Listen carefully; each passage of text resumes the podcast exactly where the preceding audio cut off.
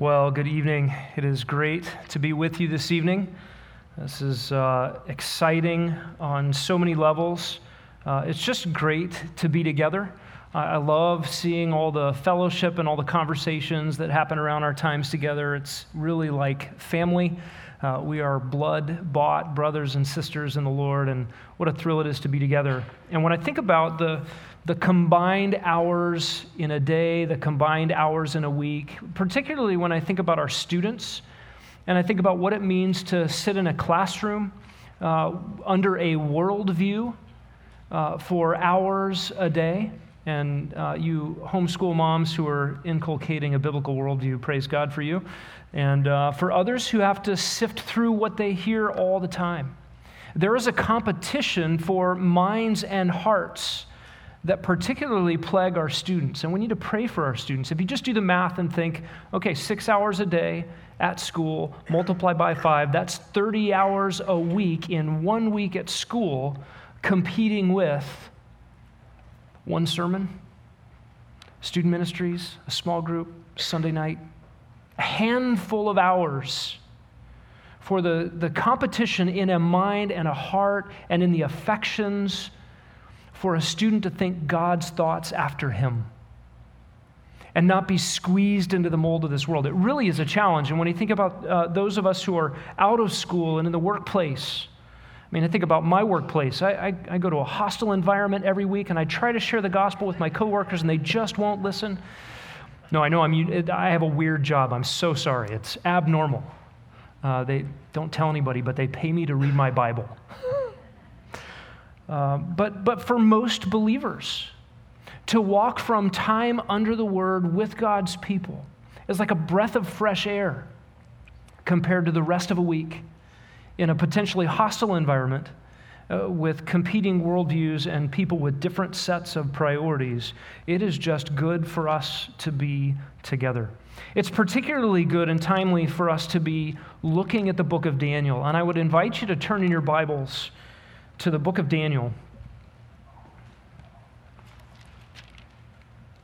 And Daniel is in the prophet section of your Bible, even though uh, Daniel was not properly a prophet. He didn't hold the office of prophet like many of the speaking and writing prophets did. He was something of an administrator in a government office in a foreign country. And yet God spoke through him and gave us uh, this remarkable book. We're going to be studying the book of Daniel for some time over the next year in our evenings together. And what I want to do this evening is give you the first of two introductions. Uh, next week, we'll do an introduction proper where we look at the geopolitics surrounding Daniel's situation. Uh, we look at where Daniel sits in the Bible. We'll look at some of the prominent themes, uh, when it was written, and why. Uh, what I want to do this evening is make an appeal for why we ought to study Daniel. And you're thinking, well, that's kind of silly because I'm here, aren't I? I already want to. You don't have to sell me on the book of Daniel. Um, but I want to resell you on the book of Daniel this evening and get our hearts around some of the things that we're going to be looking for. And, and really, I want to front load our study of the book of Daniel with some pastoral care that comes from this book. I believe this book will be so timely for us given the situation that we find ourselves in in our world, in our day. That we need Daniel. And I think we're going to find out through our investigation of Daniel that this is a timely study for us. I think it will be rather easy to personalize the import of this book. It's going to be easy to see how this applies to our lives. So, this evening is something of a list, and in no particular order, of reasons we need to look into this book in detail. And so, spoiler alert if you were hoping to sort of get Daniel just little bit by little bit and not know how it ends or not know what comes down the storyline, just going to let you know we're going to jump ahead quite a bit this evening and uh, get some previews. So, let me pray and we'll dive into this. Heavenly Father, what a privilege it is to be together. What a privilege it is to be together with Bibles open in our language to have access to your mind, access to your heart, access to your ways of thinking, access to your expectations for our lives. And when we think about reading a, a book that was written so long ago in another language to another group of people, and we find such ready impact on our own lives, our conclusion must be that you are the God of the universe and you have penned this book and you have penned it for our instruction. You love your people. You have sought to reveal yourself. You have sought to reveal your character. You've sought to reveal some of the history of your people. And you've sought to reveal some of the prehistory of the world. You have foretold things that are still yet future to our own existence here. And we can look back with confidence at the things that you have told in advance that came true in detail. And that gives us confidence in your promises related to the future. God, we need to look back and we need to look forward. We need to examine our own hearts and our own lives. We pray that we would come away from this study with everything you intend by it. And we ask it uh, by your power and for your glory in the name of the Lord Jesus Christ. Amen. Number one on my list, again, not, not in order of importance, just order that showed up on my notes here. We need to think about what it's like to be exiles in a foreign land. Daniel is going to give us a perspective of what it is like to not be home. Daniel and his four friends were kidnapped from their homeland, taken to the capital of the enemy, and kept there for perhaps the entirety of their lives. Uh, the Babylonian exile was 70 years where Israel was displaced to Babylon. And Daniel and his three friends were taken in the first of three deportations. They were there for a long time. You need to think about this like what would it have been like in World War II to be taken from your home as a young teenager and taken to Berlin or Tokyo? What would it have been like in the 1960s to be deported to Hanoi? Just think about what's at stake in terms of a, the life of a teenager being taken from his home and from his comforts and specifically in Daniel's situation, being taken from the land of promise, the place which God had promised his blessings for obedience on a specific people.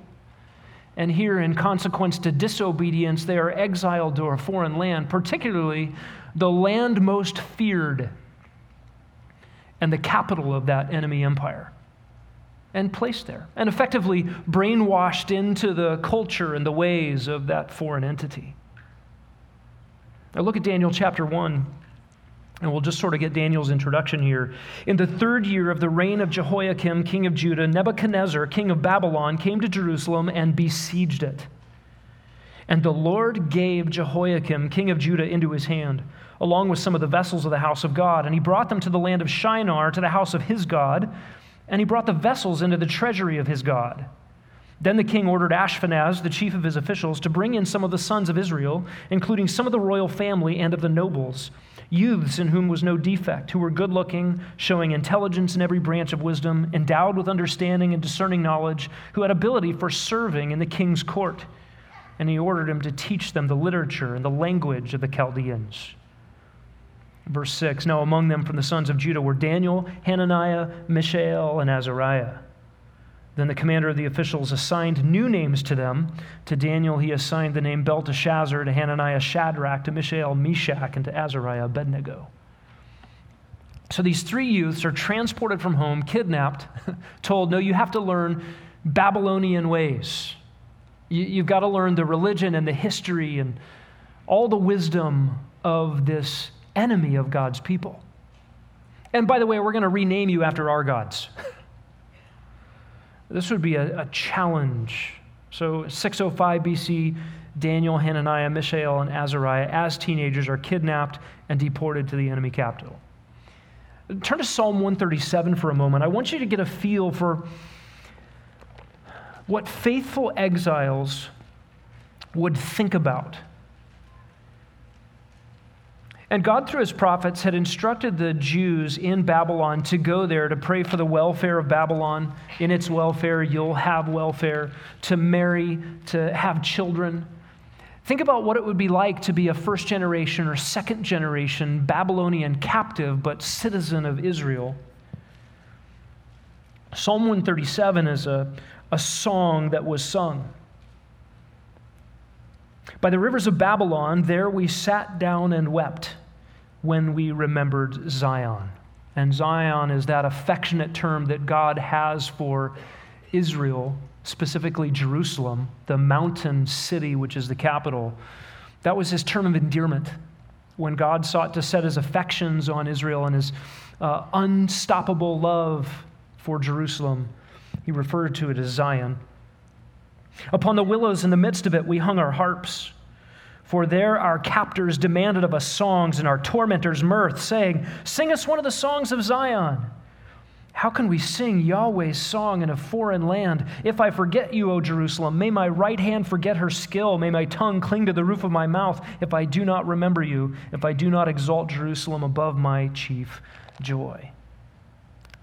So, for the exiles, recognizing for their entire earthly existence, they were in a foreign land. They belonged to another place. Thinking about Daniel and his friends in captivity in Babylon, in exile, will be a good help for us. For every believer purchased by the blood of Christ, Philippians 3:20, made a citizen of heaven, this is not home. As comfortable as we might be at times, we must learn to live as exiles. It will be helpful to see their attitude, to understand the mindset of faithful youths in exile, trusting God's plan. Here's a second reason we need the book of Daniel. You and I increasingly will be pressed upon to stand against the tide of popular opinion, to stand against local customs, to be oppressed by political power, to be harmed by enemies, persecutors, to be trapped, even trapped legally and prosecuted. Daniel and his friends experienced these very things. We'll see how Daniel and his friends acted with integrity. They were exemplary in their character. They worked hard at their tasks, and everybody knew they were above reproach. How are we going to get these guys?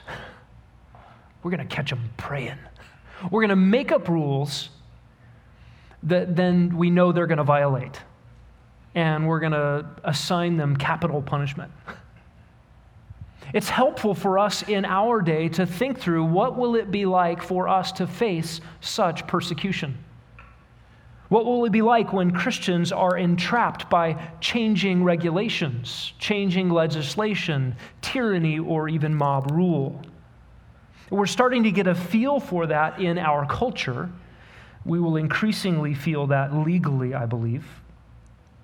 Each successive kingdom in this Babylonian exile lasted longer than a human lifespan.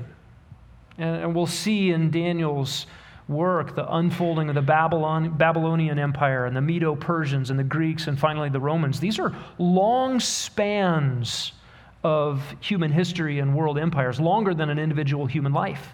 What would it be like to be under an oppressive government that hated God and went against God's ways your entire life?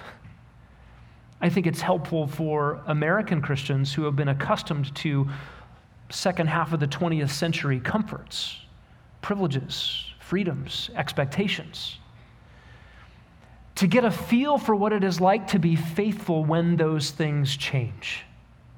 What must we be like? Do we have some models and examples of that in this book? Look at Daniel chapter 3, verse 14.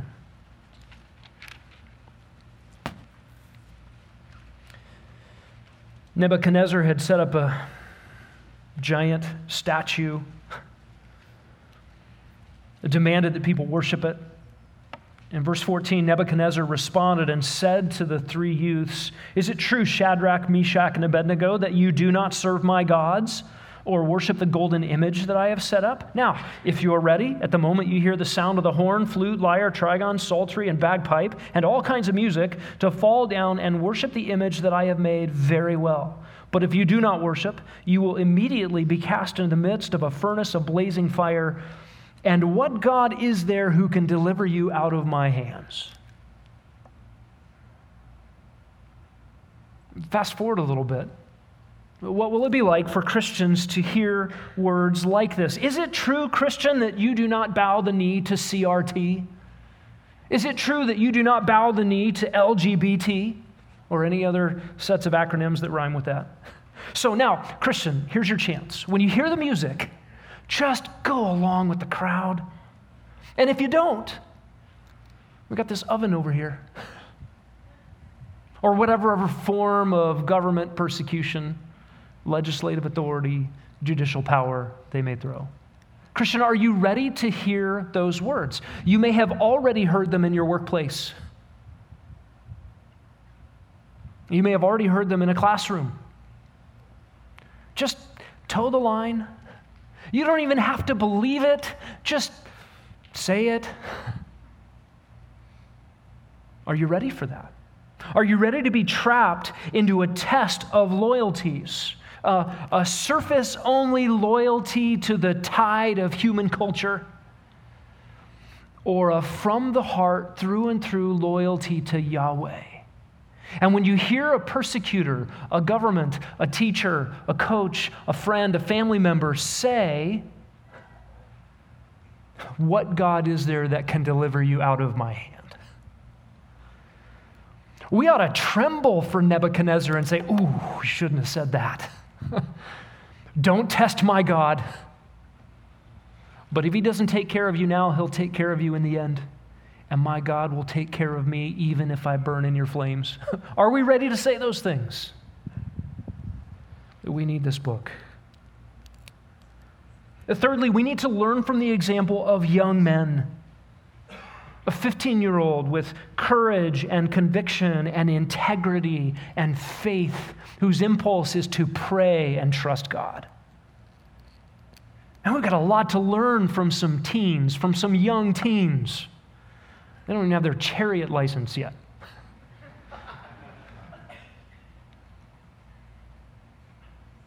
Those of you in this room who are teenagers, are you ready to teach us? What it is like to not waste your teen years, to live faithfully for the Lord, counterculturally, to swim upstream, to go against the grain, to count your own lives as nothing if only you could be faithful to the Lord. Listen, teenagers, are you ready to be the last man standing in your classroom? Are you ready to be the last young lady standing in your entire school? Are you ready to be the only guy on your team that's not going to laugh at those jokes?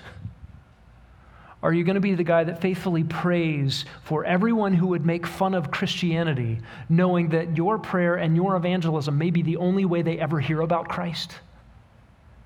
We need to learn from these youths. And us old fogies lament the years we wasted. And you young men, young women have an opportunity. Fourth reason we need Daniel we need to revisit prayer. Turn to Daniel chapter 2.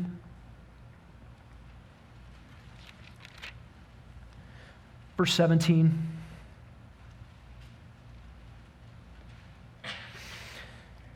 This comes in the context of Nebuchadnezzar's dream.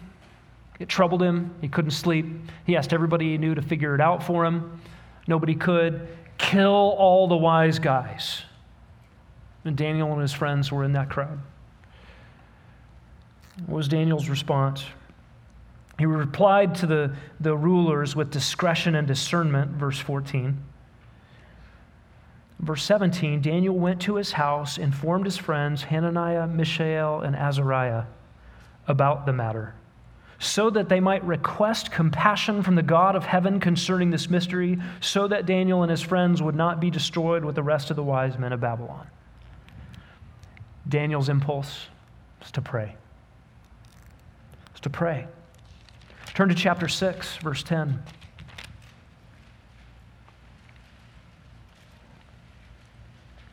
New administration, King Darius. King Darius got trapped into a silly law that trapped Daniel. And the rule was going to be you can't pray to anybody but Darius. Verse 10 When Daniel knew that the document was signed, he entered his house. Now, on his roof chamber, he had windows open toward Jerusalem. And he continued kneeling on his knees three times a day, praying and giving thanks before his God, as he had been doing previously.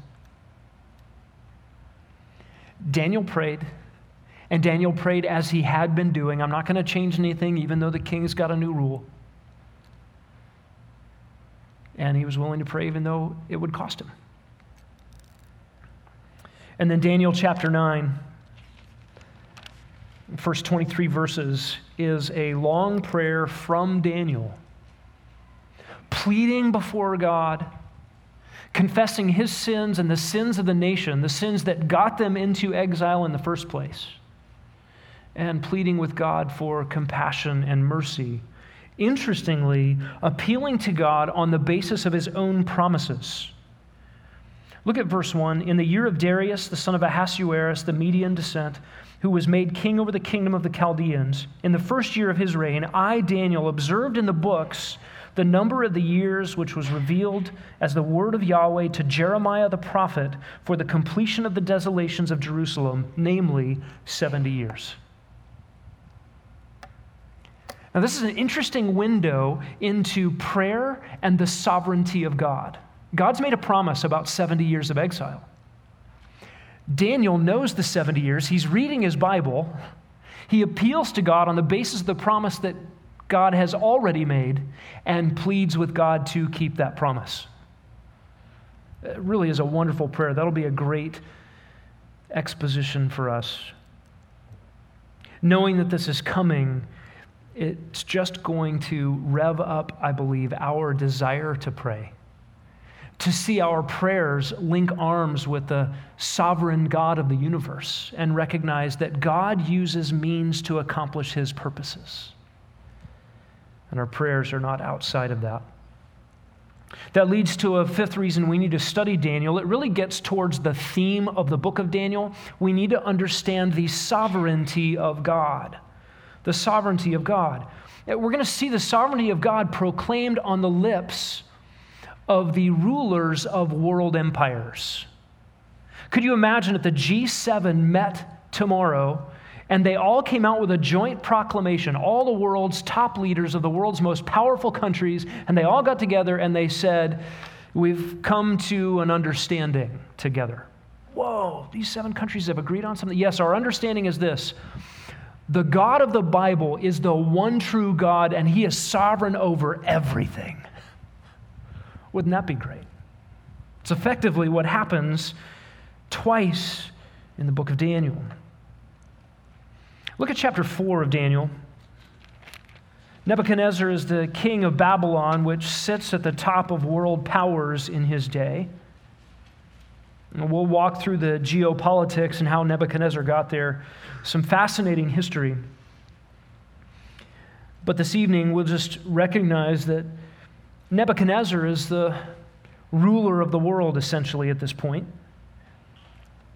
And in verse 30 of chapter 4, he's on top of his roof and he says, Is this not Babylon the Great, which I myself have built as a royal residence by the might of my power and for the glory of my majesty?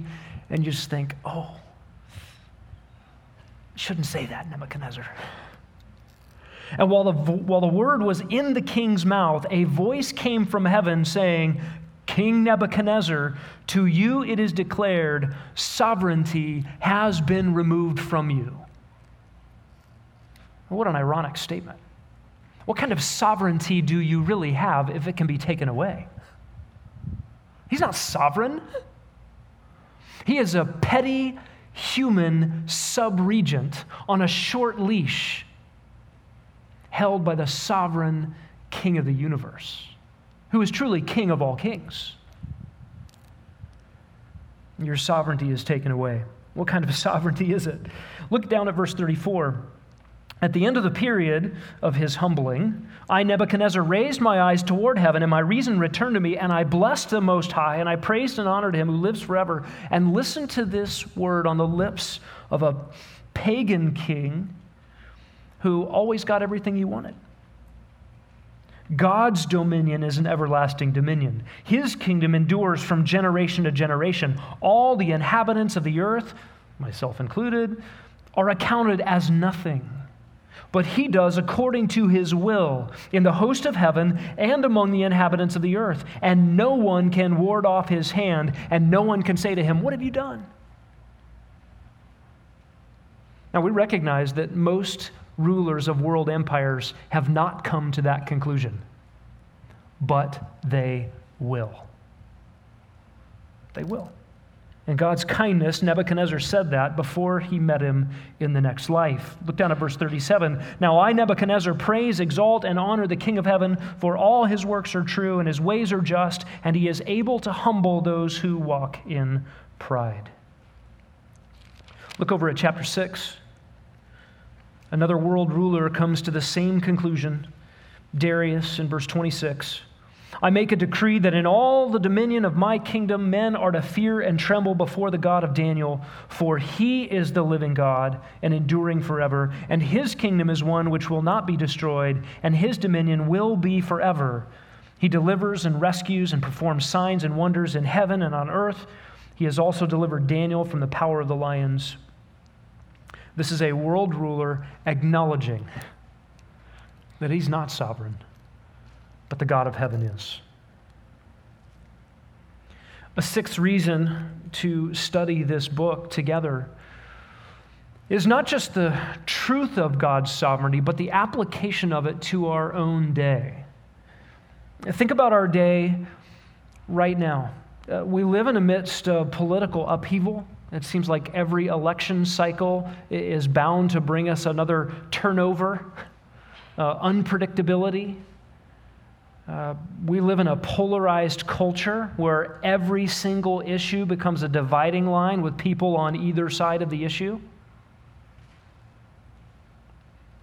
People have lost their sense of humor over differences. Everything has become hostile. We are increasingly living in a time of economic uncertainty, and you and I need the bedrock stability of God's unfolding story and His meticulous sovereignty in the unfolding of its narrative. Here's what J.I. Packer says about the main idea of this book. In the face of the might and splendor of the Babylonian Empire, which had swallowed up Palestine, and the prospect of further great world empires to follow, dwarfing Israel by every standard of human calculation, the book as a whole forms a dramatic reminder that the God of Israel is King of kings and Lord of lords, that heaven rules, that God's hand is on history at every point, and that history indeed is no more than his story the unfolding of his eternal plan, and that the kingdom which will triumph in the end is God's. We need that message. We need that reminder. Just by way of perspective, the country in which we live is very young on the world stage. It may or may not last very much farther. We don't know. But all the kingdoms of the world that have come and gone have done so at the behest of God who is orchestrating all of human history. That is a bedrock for us that we must hold on to. Number seven, in the face of coming persecution and the potential isolation of believers, we need courage, conviction, and integrity.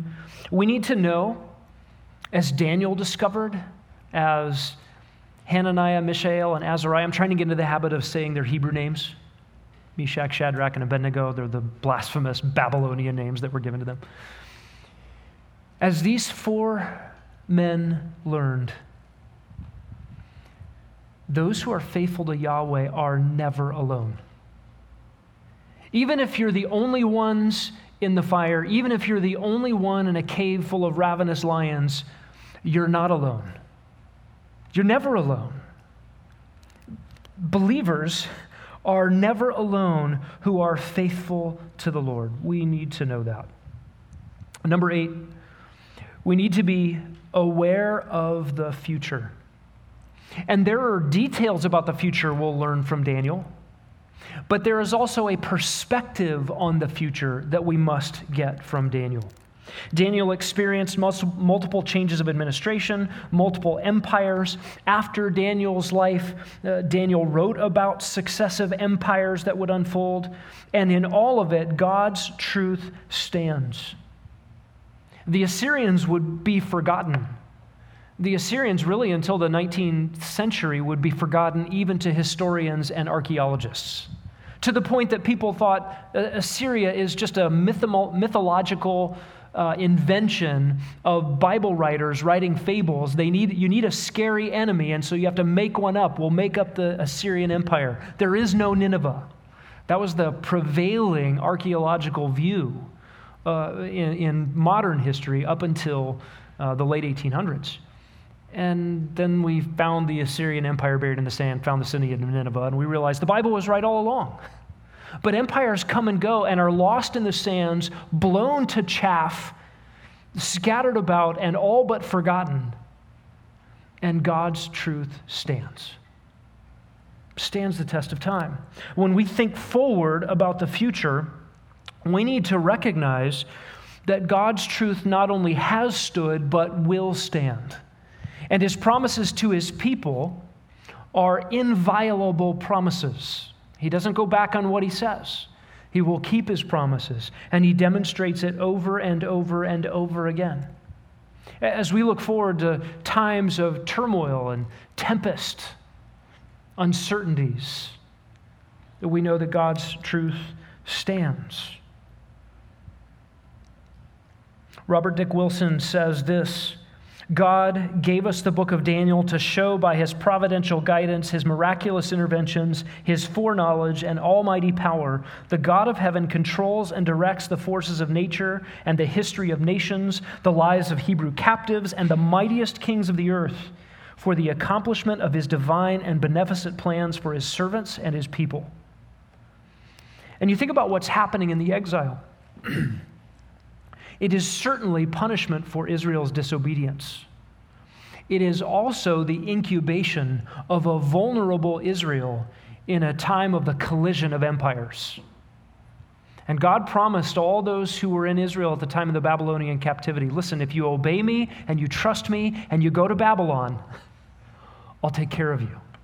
And God incubated his people under the mighty umbrella of the Babylonian Empire, so that they were not subject to the roving bands and political machinations of uh, every roving nation that went through Palestine, that was like a corridor between the South Asian continent and Africa and Europe. Everybody went through there. And Israel was going to be protected, in part protected in Babylon. They would prosper there, they would multiply there they would be taken care of. And specifically, the Davidic line was taken care of, the line of Judah through David that would one day bring Messiah. God was very kind to keep his promises, even as he is disciplining his people. Number nine, we learn something about our Bible in Daniel. What do we learn about our bibliology? Uh, I think we're going to gain confidence once again that the Bible is true that the Bible is true. One of the things that sets the Bible apart from every other book. And don't tell me about your fortune cookies and Nostradamus. They are in another universe altogether. The Bible tells the future in specific detail. And what the Bible says comes true. What the Bible says about the past is historically accurate. And what the Bible says about the future is historically accurate. In all of its details, every single time. In fact, the stakes are high on this. If the Bible makes an error, my friends, we close it and we walk away. God stakes his own reputation on the veracity of this book. And God makes some staggering claims, very specific details about the unfolding of kingdoms that were after Daniel's time that for us are history, and we can look back at and say, that's exactly what happened. That's exactly what happened. And that, and that, and that. And those events which are still future to us, that were future from Daniel's perspective, we can look forward to and say, yes, everything that is still yet future will happen in its details, just like the things that were future to Daniel but past to us happened in their details. And this becomes one of the serious roadblocks for criticisms against the Bible. You need to understand that libraries full of literature have been written about Daniel and have said, oh, you can't believe the book of Daniel. That's apocalyptic. And what they mean by apocalyptic is a, a, intertestamental genre of literature where people had dreams and visions and wild ideas. And they wrote it down, and people said, wow, this is exciting. Kind of like sci fi. And while Daniel certainly wrote about some things that are terrifying and future, they're all true. You can't slot Daniel as apocalyptic so that you take away any attention to its details and cast it off as just some wide-eyed, wide, wide-eyed, wild-haired notions of some crazy man. The other approach to Daniel from those who are critics of the Bible is to say Daniel wrote after the fact. So when Daniel gets very specific, for instance, about Alexander the Great, hundreds of years after Daniel wrote, people say, well, it's, it's just too precise to be prophecy. And so we, we know that Daniel wrote after Alexander the Great, or even Daniel wrote in the time of Antiochus Epiphanes during the Maccabean Revolution um, because he really wanted to gin up the revolt. Well, there's so many problems with that historically. Number one, the language of Daniel all fits the 6th century BC, it all fits the time of the Babylonian captivity. There are copies of Daniel in the Qumran caves, the Dead Sea Scrolls, that could not have gotten there if Daniel wrote during the Maccabean revolt. Daniel, by that time, was already considered by Jews to be canonical. It was already distributed and well known enough to have copies in the Qumran caves. That leaves the liberals and the critics of the Bible with nowhere to go.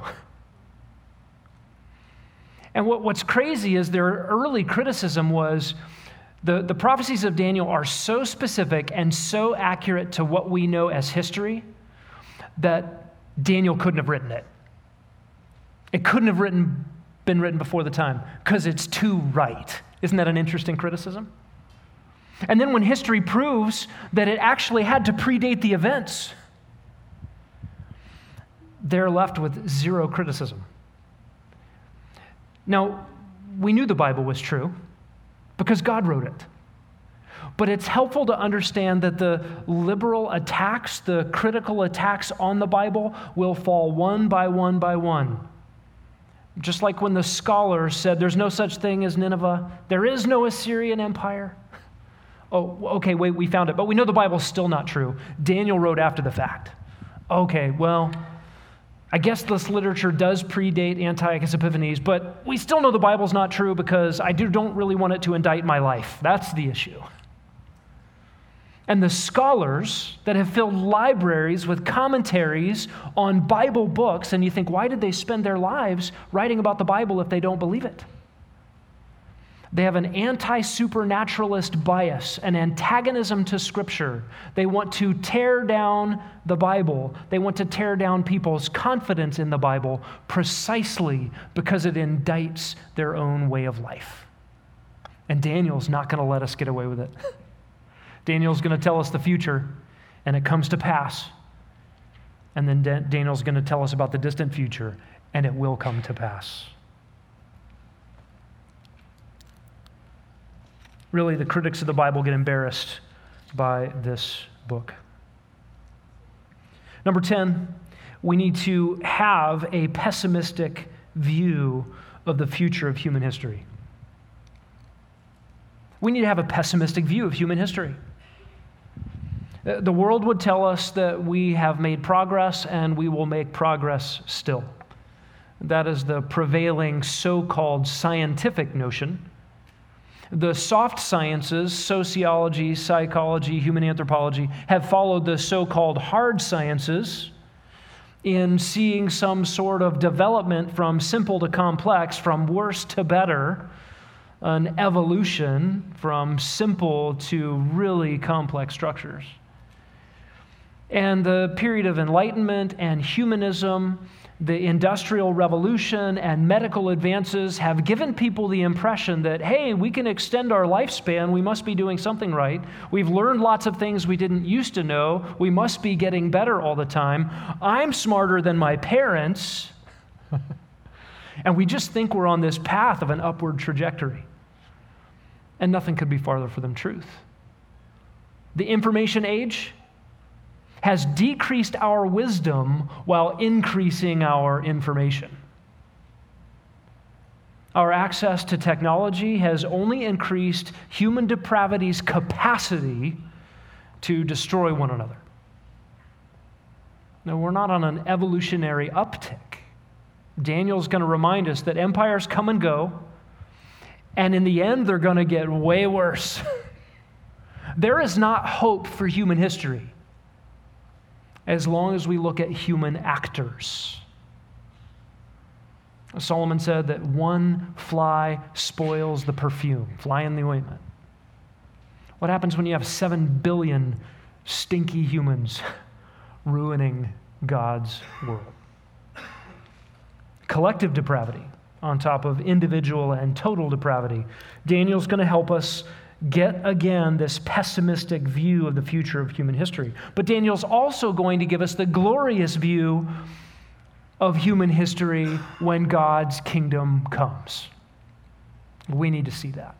We need to anticipate that, long for that. And I think that is going to lead us to pray as Jesus taught his disciples to pray Your kingdom come. Long for it. By the way, it is God's kingdom. It comes from heaven. He brings it about. That's not something we build. Just as a tip our hat towards where what we're going to see in the unfolding of God's plan. Number 11, this is related. Eschatology is important. Uh, we break up the book of Daniel thematically. We might loosely, this isn't a hard and fast breakdown, but the first six chapters are going to tell us some of the stories of Daniel and his friends and, and some of the kings they interact with. And the 7 through 12 are going to be more visionary, more of the apocalyptic, prophetic realities of what is coming. And there are visions and prophecies in the beginning, and there is narrative in the end, so it's not a clean break. But we are going to get to some detailed prophecies, some of which have not yet been fulfilled, some are yet to come, and that is eschatology or the study of last things. And we know from 2 Timothy 3:16 that all scripture is profitable. So that applies to eschatological sections of Daniel. It is going to be profitable for us. But I would remind you of what Jesus said in Matthew 24:15 in the Olivet discourse. He says, he quotes Daniel, and then he says, Let the reader understand. Let the reader understand. And he quotes a visionary, apocalyptic, prophetic, enigmatic, scary, creepy, weird, I can't understand it section of Daniel. And he says, Reader, understand. Some of you have already begin, begun reading the book of Daniel cyclically, Good. Some of you have stood in front of the wall and started making your way down the Daniel panel. I would encourage you, do that. The, the, the key to unlocking the deep mysteries of Daniel. You ready for it? Read it. And read it again. Read it again. If you have hopes that what I'm going to do on Sunday nights here is tell you what Daniel means, because its meaning is not accessible on the words of the page. I tried reading it, I didn't get it. You're going to be disappointed in me because all I'm going to do is read it and read it and read it and read it and read it and read it and read it and get clarity and work to explain it. So we can do that together. And you can get a head start and you can do your pre homework and just read the book of Daniel. It's amazing what happens when you read and you read again and you read slowly and you make observations and you ask good questions of a text and you let God's word answer. I think we're going to have some really remarkable clarity in this book. But the command for us from Jesus is that we read it and we need to understand it. Bigger picture there is that eschatology is important. It comes under the rubric of all scripture, which is God breathed and profitable. And we are commanded to understand. And, where the Bible stops speaking, we must stop speaking. Deuteronomy 29 29, the secret things belong to the Lord, but the things revealed are for us and for our children, that we may teach them so as to obey. There are things for us here to understand about the future. By the way, anytime God opens his mind for us in his word, it's his own self disclosure. He wants us to know. So we become students of the word, including eschatology. Number 12, we need to understand God, the God of Israel, the God of the Bible, as unrivaled, peerless, and utterly unique. Something behind the scenes in Daniel is this God against the gods of the nations. There is a battlefield for supremacy in the minds of people for who is the one true God. And, and just a, a hint at this, thinking about the exile, what was the purpose of the exile? Israel had polluted the land with idolatry, had not obeyed God's word, so they got booted, just as God promised in Deuteronomy 29. And God promised to restore them and bring them back to the land, and one day fulfill the promise of new covenant with circumcised hearts. But you need to understand that the exile was effective in making Israel forever monotheistic. After the exile, they did not worship the gods of the surrounding nations. And what's on display in the minds of the pagan nations around during the exile what was it like for the Assyrians to, to go and just trounce the northern tribes? What was it like for Babylon to trounce Assyria and then walk through and lay siege to Jerusalem in one of the shortest sieges in ancient history? What was it like for them to just take the nobles and take whoever they wanted and do whatever they wanted with the nation of Israel? The Assyrians thought, well, the Assyrians' gods are stronger than Israel's gods. And then the Babylonians thought the Babylonian gods are stronger than Egypt's gods, we're stronger than the Assyrians' gods, and we're stronger than the God of Israel. There is a God against God warfare in the regional deities of the ancient nations. They did their sacrifices, they had their priests, they had their cultic rituals. And if we did all of these things and then we won on the battlefield, that just proves that our God is the one true God. And over and again in the Old Testament, you would have a faithful believer in the one true God stand alone against the world, stand alone against faithless Israel, who had access to the one true God and God would vindicate his name. It's remarkable how patient God is with the nations. But what's at stake here is God's sovereignty over kings, God's sovereignty over nations, and the demonstration that God alone is the one true God. The Assyrians thought our gods are stronger. They didn't necessarily take into account that the reason Israel's here is because they disobeyed the one true God. Now, there were some Chaldeans who got it. We'll see that in the book of Jeremiah. There are a couple of Gentiles who figured out what Israel couldn't figure out and actually said to Israel, We're taking you captive right now because you disobeyed Yahweh. And Yahweh will have his own vindication.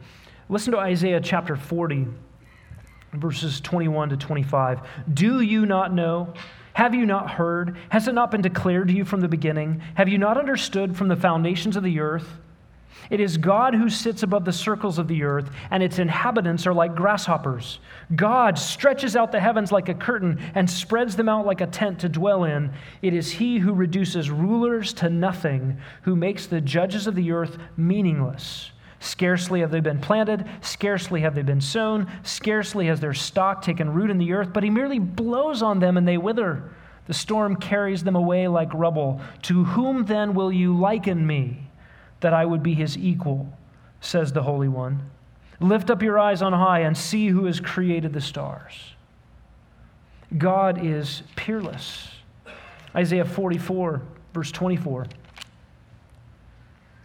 Thus says Yahweh, your Redeemer, and the one who formed you from the womb I, Yahweh, am the maker of all things, stretching out the heavens by myself and spreading out the earth all alone, causing the omens of boasters to fail, making fools out of diviners, causing wise men to draw back, and turning their knowledge into foolishness.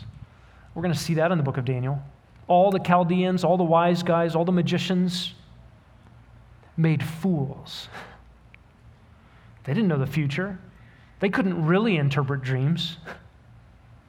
God's in charge of all of that stuff. Isaiah 44 28. It is I who says of Cyrus or Kurus, he is my shepherd. 200 years after Isaiah's prophecy, Cyrus would conquer Babylon. God calls him my shepherd. So here's a man who hasn't been born yet, hasn't been named by his parents yet, and in predictive prophecy, God says through the prophet Isaiah, I'm going to raise up Cyrus, and I'm going to use him as head of an empire that isn't even on the, the geopolitical radar yet, to conquer an empire that hasn't yet taken the helm of world empire that will take Israel into captivity.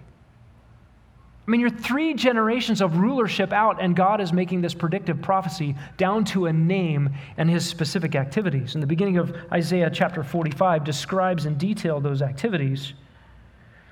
And then God says this, verse 5 of Isaiah 45 I am Yahweh, there is no other. Besides me, there is no God. Listen, Cyrus, king of Persia, would not come about as a ruler by his own might any more than Nebuchadnezzar of Babylon, Darius of the Medo Persians, or any other ruler in between. God is doing this. He tells the future. He predicates his own identity and power on that very thing. Isaiah 46, 9 and 10. Remember the former things long past, for I am God and there is no other. I am God and there is no one like me, declaring the end from the beginning and from ancient times things which have not been done, saying, My purpose will be established, and I will accomplish all my good pleasure. What is Marduk? What is Bel? They're nothings. There is only one God, the God of Israel. He is God over all the false gods. He is God over the demons. He is God over the made up deities of human invention. And while the nations think about regional deities and battles won mean our God is stronger, God is up to things men know not of. And God will have his day and he will win. Lastly, we just need to remember that the answer to the world's political problems transcends man's ability to solve them. The best of men and the worst of men will try their hands at solving world problems, but Christ's kingdom is coming. Listen to Daniel 2:44. Here's the promise from God.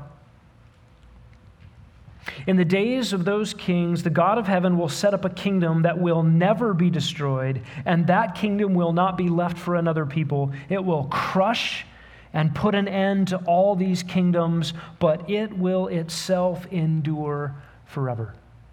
This book of Daniel is going to lead us to the King of Kings and the Lord of Lords the king of all the earth, who will reign on the earth and then usher in a new heavens and new earth under his good and sovereign rule, the Lord Jesus Christ.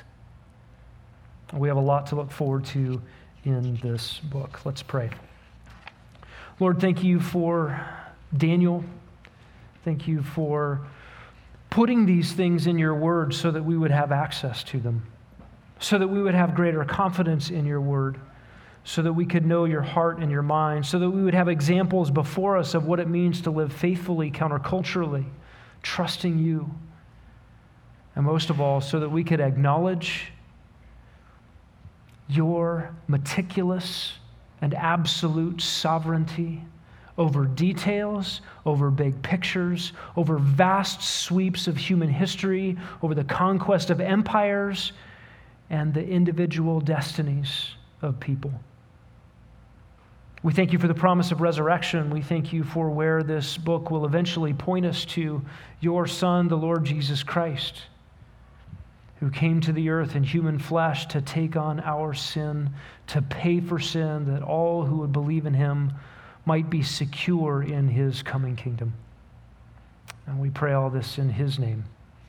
Amen.